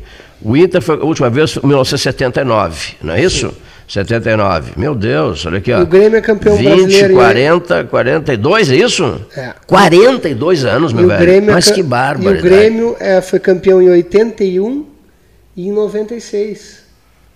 Ou seja, lá se vão. Lá, campeão brasileiro, né? Isso, 96. Lá se vão 26 anos. muito tempo, né? É. Muito Mas tempo. assim, o, o, eu venho reclamando muito disso nos últimos anos. Tá? O Inter venho... bateu 42, é isso? Bateu 42. Hum. Eu venho reclamando muito nos últimos anos disso. Uh, eu quero esse título que agora os colorados vão ter oportunidade de celebrar. Eu, como gremista, quero celebrar isso. E acho que talvez un... o único ponto positivo que possa, que a gente tenta achar isso falando sobre um olhar tricolor das coisas, uhum. o único ponto positivo que eu posso ver num eventual título internacional é que finalmente o Grêmio possa pensar em ganhar o brasileiro. Pra... Já imaginasse que maravilha, Porque, Inter campeão bem, brasileiro vê, e Grêmio campeão da Copa do Brasil? Vê é bem, Cleiton, ah. vê bem, vê, vê, vê, bem assim, ó. Esse campeonato, ele no momento se imaginou que, que, o, que, que o candidato natural era o Flamengo, né? Aí o Flamengo trocou de técnico, o técnico que entrou já tem resultados piores que o seu antecessor. O Rogério Ceni é pior que é. o Domenech no comando do Flamengo. O São Paulo teve uma grande sabia, né? fase. Eu sabia. Teve uma grande fase. A, a, abriu a, com um pouco mais de 10 jogos para terminar o campeonato. Abriu 6 é pontos. O Ninguém Palmeiras, imaginava. a mesma coisa. Então, esse campeonato, esse campeonato ele foi de quem foi mais competente sobre aproveitar as oportunidades. E claro, a gente está fazendo um comparativo. O Grêmio ontem chegou a sua, apenas a sua quarta derrota. O Grêmio perdeu para o Atlético Mineiro no começo do campeonato. Só quatro derrotas. Perdeu certo. duas vezes para o esporte, o que é inaceitável para quem, quem tem pretensões maiores. O Grêmio perde para o esporte na Arena e perde no Recife. E o Grêmio tem 16 empates. Isso é uma, uma campanha de quem? E até reconheço que esse ano o Grêmio deu maior investimento ao Campeonato Brasileiro. Acho que um pouco pela herança deixada pelo Jorge Jesus no Flamengo, que acabou com um pouco disso de tentar poupar desenfreadamente. Mas o Grêmio tem 16 empates. Então o Grêmio abdica de ser campeão brasileiro. De todas as formas. Quando empata duas vezes com o Ceará, quando empata com Fortaleza, quando perde para o Sport Recife em Porto Alegre, quando perde para o Sport Recife na, na Ilha do Retiro quando empata com o Corinthians. Abdicou, Enfim, tá o certo. Grêmio abdicou, abdicou, abdicou, abdicou. E ah. o Inter soube ser competente. Mas o Inter foi considerado também, num determinado momento, morto. Tá sim, lembrado? Sim, Quando sim, caiu sim. fora esse Cudê aí, ah, ah, foi embora, olha aqui, ó, o merengue desandou. Tava todo mundo, todo mundo morrendo de saudade do Cudê, que todo mundo queria o Eduardo Cudê de volta, não é verdade? É verdade, é. E assim, e, aí e, todo mundo subestimava o Abel. O Abel traz isso, né? O Abel, ah. apesar de ser um. tem a maior admiração. Eu subestimei o Abel. Dele. Vamos ser sinceros aqui. Eu subestimei o Abel. Eu não acreditava na perspectiva do Abel. Por quê? Porque a mídia fez um estardalhaço grande com aquelas passagens do Abel pelo Flamengo, que ele até não errou no Flamengo, ele obteve títulos, ele estava dizendo ontem. Sim, obteve títulos ah, e não obteve os reforços não, não, que mas não, não obteve o reconhecimento. Sim. Isso sim, não sim. Obteve, obteve títulos, mas não obteve o reconhecimento. Agora, depois sim, o próprio confessa que saiu-se mal no Fluminense, no não sei onde mais, olha aqui, ó, e, e, eu confesso que isso tudo me, conta, me contaminou né, negativamente. E eu agora dou a mão à palmatória. Olha aqui, ó, é um homem sério organizado, disciplinado e que faz a cabeça dos jogadores no sentido de não deixar vale para político também, não não subirem nas tamancas, no salto alto, né? Mas e levarem esse... tudo muitíssimo a sério. Isso vale para político mas também. Mas olha que incrível, né, Cleito? É uma é uma história que de certa maneira ela nos sensibiliza, porque quem gosta de futebol e, e quem procura conhecer e olhar um pouco das coisas, além de ser uma figura cativante, Abel Braga, eles parecem até um pouco com, com, com, com o Renato, uma certa figura uh, boêmia, né? O Renato com seu chopp, o Abel com seu vinho, que ele é um apreciador de vinhos. Essa figura meio uh, ligado ao, ao, Rio de Janeiro, mais boêmia, né? Mais notívaga. Eles são amigos, são se admiram, se. Cara, o Abel mais velho, uma brincalhão Sim. também. Pô, que legal ver um treinador fazendo esse trabalho, pena que é internacional, mas uh, um sujeito que já é considerado ultrapassado Aí a gente gosta mostrou de futebol, que não, ele mostrou aí, que não. Aí a, gente, a, gente, gosta de futebol, tem que ficar aturando viuvinha de Cudê, que está fazendo um péssimo trabalho no Celta de Vigo, que foi eliminado por um time da terceira, da quarta divisão. Um treinador que se reputava novo, mas que faz a mesma coisa que esse outro argentino chato, que Sampaoli, quando perde, pede reforço. Perdeu, pede reforço. Perdeu, pede reforço. Quando ganha. A, a né? mim, não, a mim não engana. Esses também, dias eu né? escutei uma frase é, do, do comunicador da Gaúcha, do, do, do, do da Garbi, que diz assim: o São Paulo ele perde, empata ou perde. Não, ele ganha, empata ou perde reforço. Pede reforço. Sim. Ele não perde nunca. E, e, se criou uma coisa disso, ah, tudo que vem de fora é melhor, ah, esse argentino, o Cudê é maravilhoso, ele é, ele é novidade. Metade dessa gurizada aí que está jogando internacional, que está jogando muito bem, não jogava com ele. Yuri Alberto não jogava com o foi Cudê. Buscar, foi buscar os jogadores. Praxedes não jogava é com o Cudê. Peglo não é. jogava com o Cudê. Caio, como é que chama o guri, aquele que jogou em Fortaleza lá, Caio. Alguma coisa? Outro Valor... atacante que não jogou ontem. Abel valorizou todos eles. Abel valorizou todos eles. E é como ultrapassado. Imagina, imagina. O, o, inteligente e moderno não usou nenhum dos jogadores jovens. O ultrapassado usou jogadores jovens, ganhou oito partidas na corrida. Agora uma, uma atrás da outra. Agora uma coisa que precisa ser dita aqui. Eu conversava com o Luiz Renato Reis e com o Caio Reis. São dois colorados, amigos meus. E eu fiz essa ponderação para eles, que é o seguinte, olha aqui. Você carregando uma grande dor né, uma terrível dor, como ele passou a carregar desde a morte do filho, né, que caiu do edifício. Uma morte trágica, né? Uma morte terrível. Né? É, ele precisava, olha só o que ele fez, hein? Ele precisava continuar interagindo, Leonir, com as pessoas, convivendo, trabalhando, conversando, dando entrevista, coordenando treinamentos, dirigindo treinos, viajando para cá, para lá, para colar e tal. Bom, e carregando consigo carregando na mala das suas emoções, lá no fundo, mais fundo do seu íntimo, uma dor terrível. Aí ele declara sobre isso, eu achei extraordinário isso, ele declara sobre isso. Quem de nós não, carrega, não carregou, não carrega ou não carregou uma dor terrível? Vou dar um exemplo. Eu, eu, num momento da minha vida que eu sofri perdas familiares, eu tinha que fazer um discurso na faculdade de Direito, né, para saudar algumas pessoas. E eu cheguei a rezar um Pai Nosso, estava lá sentado, lá já me chamaram para a mesa principal, e antes de ser anunciado para falar, foi no final da administração do César, na, da terceira administração, era uma grande homenagem ao, ao Clair Lobo Rochefort e ao Aldir Garcia Chile, e, e eu cheguei a rezar um Pai Nosso, baixinho assim, de me dá forças para eu conseguir parar de pensar nas dores que eu sinto, olha aqui, para eu conseguir desligar desse sofrimento que eu estou experimentando e fazer um discurso decente, fazer um bom discurso. E veio essa luz. E eu fiz um bom discurso. Mas você precisa Está entendendo, Leonir? Você precisa desligar uma chave, porque certas dores de perdas, elas ficam insistentes, permanentes, noite e dia, noite e dia, não saem da cabeça da gente. E às vezes, aí você pede, assim, numa prece, para desligar, mas me permita desligar, meu Deus, por meia hora, por uma hora, essa ideia fixa que está na minha cabeça, que não me permite pensar outras coisas construtivas, ou mesmo assumir o compromisso, eh, ou, não, ou mesmo desempenhar o compromisso assumido de fazer uma fala aqui. Eu pedi isso, estou sendo bem sincero aqui, para tentar dimensionar para o ouvinte a cabeça do Abel. O Abel pirou quando ele perdeu o filho dele, ele entrou em transe. Mas em seguida ele teve uma conversa consigo mesmo e ele, ele confessou isso, eu ouvi a fala dele sobre isso. Eu vou repassar o meu amor ao futebol, o meu entusiasmo ao futebol, a descoberta de novos talentos também nisso aí, ó, buscando novas, inspirado, quem sabe, na fisionomia do próprio filho, nas lembranças do próprio filho, de descobrir novos talentos, de abrir portas para novas, novos jovens a desenvolverem um, o seu futebol e a brilharem na cena, na cena esportiva nacional. Ou seja, um homem massacrado pelo destino reúne forças, forças interiores busca essas forças, desesperadamente busca essas forças e se consagra com oito vitórias consecutivas. O velho, como tu bem disseste, o superado, o decadente, o vencido, o cara que já era, vaza Abel, o lugar dá um lugar para outro, dá vez para outro. Aqui estão as viúvas de Eduardo Cudê. Cai fora, Abel, vai-te embora. O mesmo que estão dizendo agora para o Rogério Ceni, vaza Ceni, né? a torcida do Flamengo está dizendo isso. Então, me desculpem por, por ter feito essa, essa referência aqui sobre dores humanas dores humanas, conviver com essas dores, administrar essas dores, sobreviver, mesmo sofrendo com essas dores todas, tocar o barco, enfim, até sorrir para outra pessoa, tocar num outro assunto, falar sobre uma outra coisa, porque há momentos de agonia profunda na alma humana que ela não consegue.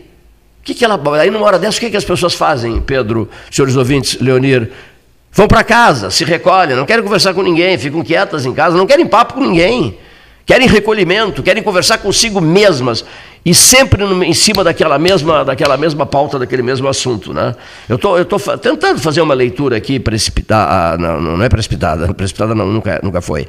Estou tentando fazer uma leitura aqui do, da alma humana e da figura do Abel, que chega um momento tão glorioso da vida dele, eu acho que merece que se faça essa, essa leitura aqui. O homem que sofreu muito, que sofreu muito e que está vivendo um momento luminoso, e de glória pessoal. Né? Eu acho. E, e, repassa isso. Aquele repórter da Gaúcha fez uma pergunta para ele que eu não consigo tirar da cabeça essa pergunta. Não sei quem é, nem interessa. Ele fez assim: senhor Abel, é, o senhor acha que agora, com a chegada do novo treinador, mas não agora, isso num jogo lá se eu, duas, três semanas atrás, é, o senhor é, se disporia a ser assistente dele?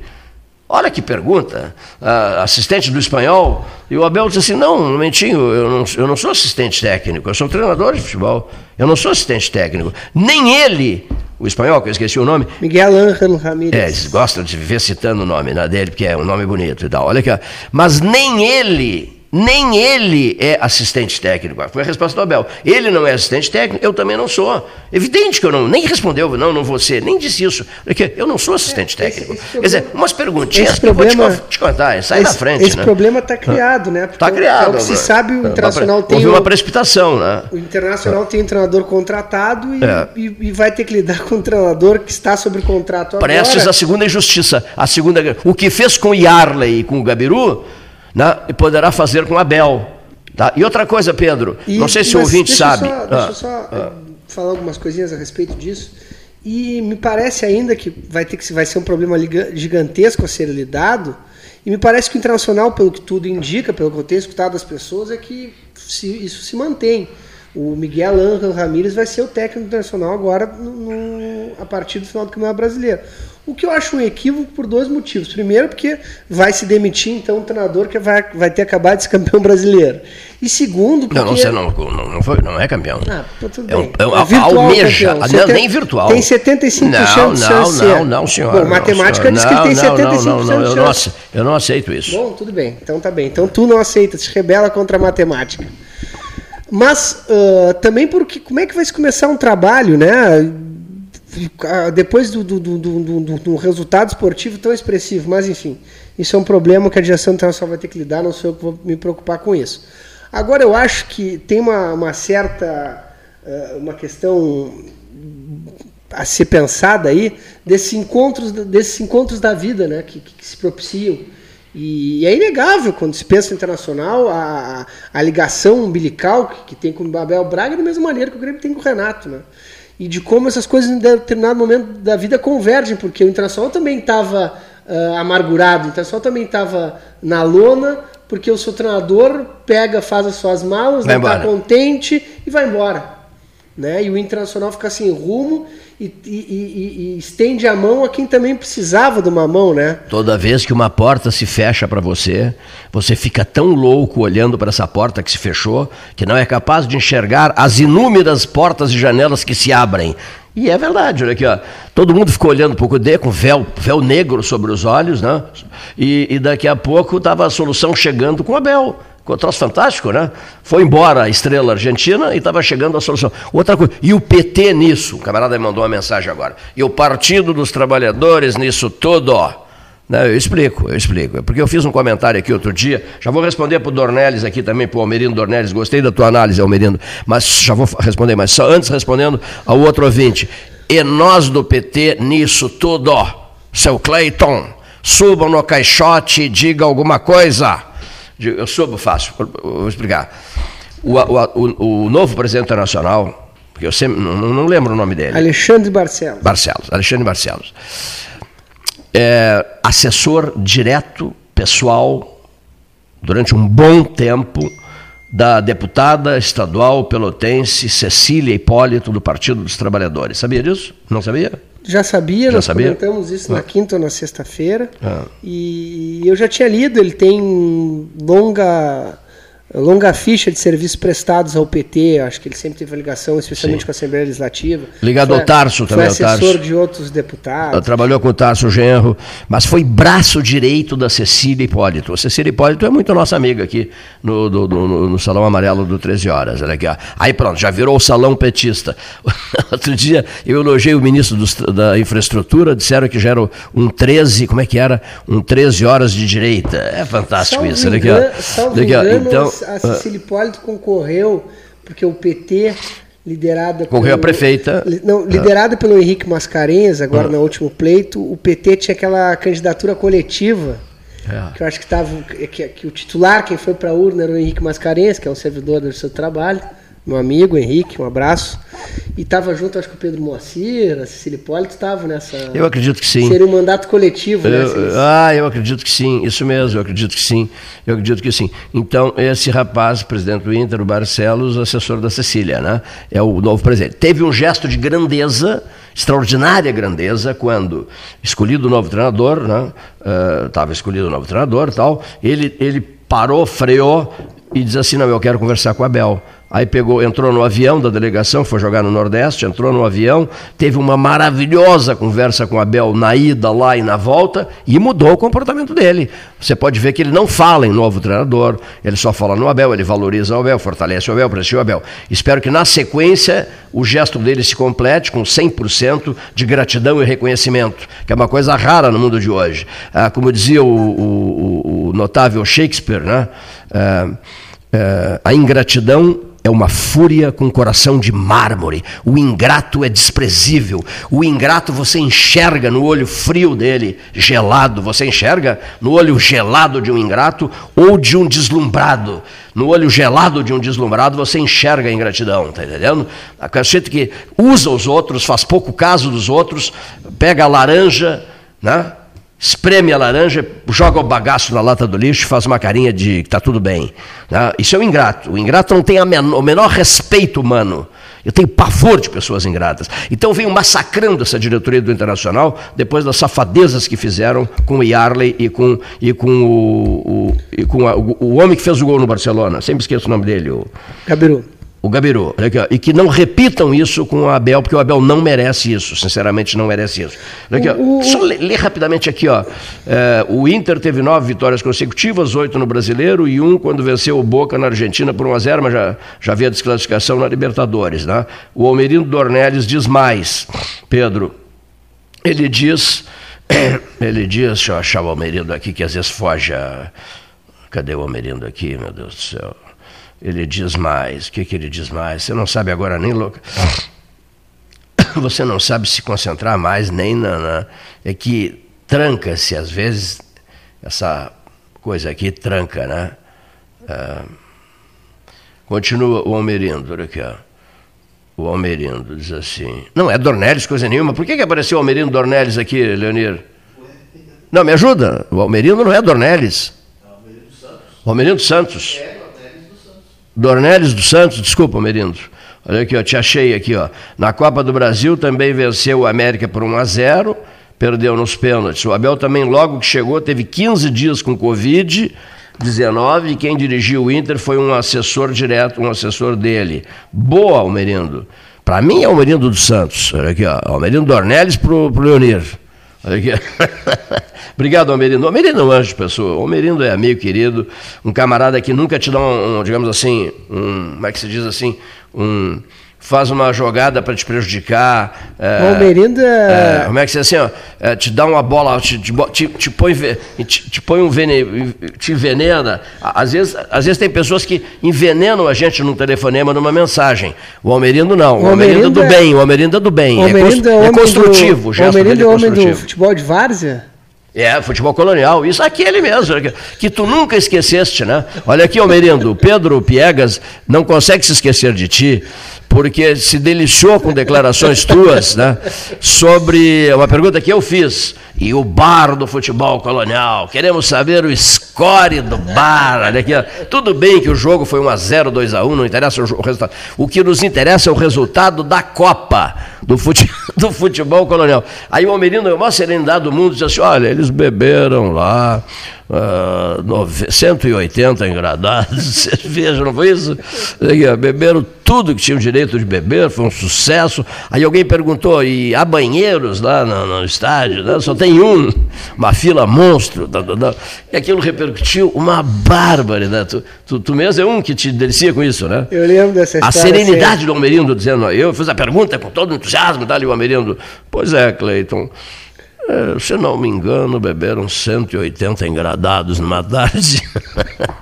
o que interessa é o, o, número de engradados né? consumidos e não o score do jogo. Futebol colonial é comandado brilhantemente pelo Almerindo Santos amicíssimo nosso. Eu digo assim, ó, o que eu quero dizer, quando você está no ar, ao vivo e direto, você está com as melhores intenções de passar notícias importantes.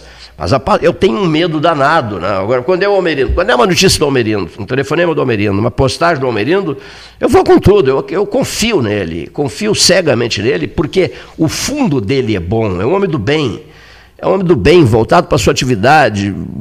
Vou, vou, dar um exemplo.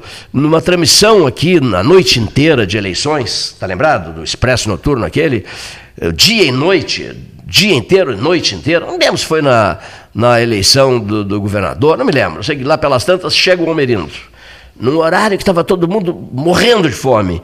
Chegou o Almerindo com lanches, com sucos, com sucos de uvas. Olha, digo, que é isso, Almerindo? Não imaginei que vocês estivessem com sede, com vontade de comer alguma coisa, porque vocês estão há 12 horas falando sem parar, então eu vim aqui fazer uma visita e trazer um lanche para vocês. Isso não tem preço, né, Isso não tem preço. Gestos assim não tem preço.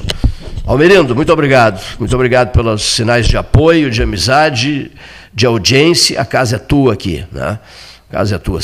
O senhor aqui. A outra, ele se preocupa com a qualidade do som.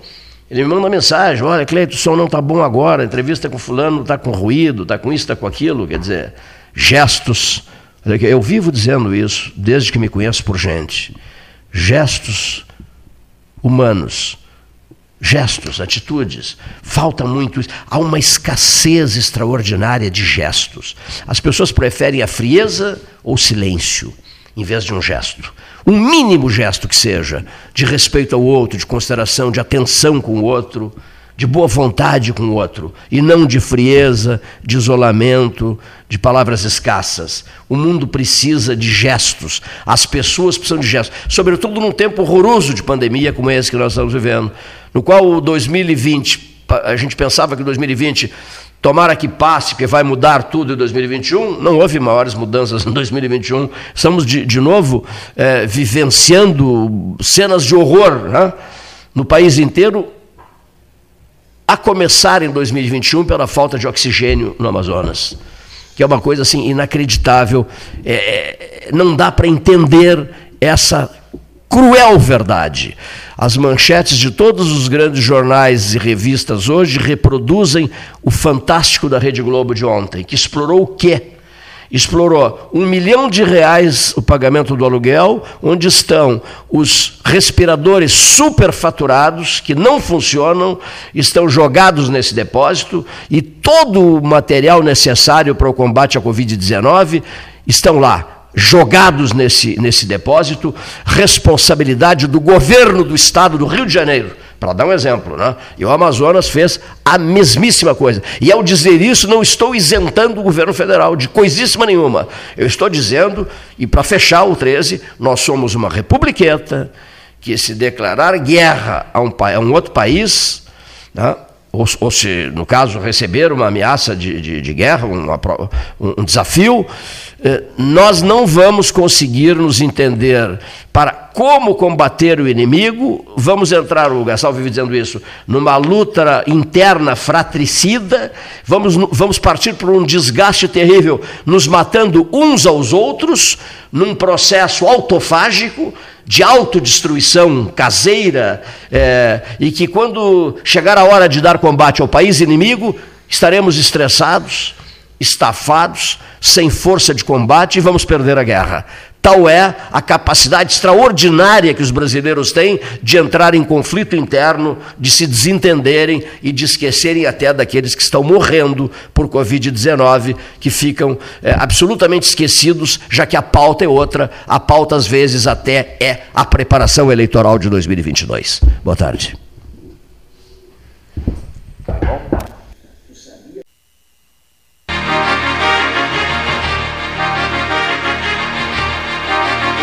Associação Comercial de Pelotas é um dos órgãos mais antigos do país, sempre em defesa da classe empresarial, com uma história marcada pela transparência e pelo compromisso com seus associados. Faça parte do nosso quadro de sócios. A ACP está localizada no edifício Palácio do Comércio, Rua 7 de Setembro 274, telefone 3028 1541, com o ramal 200.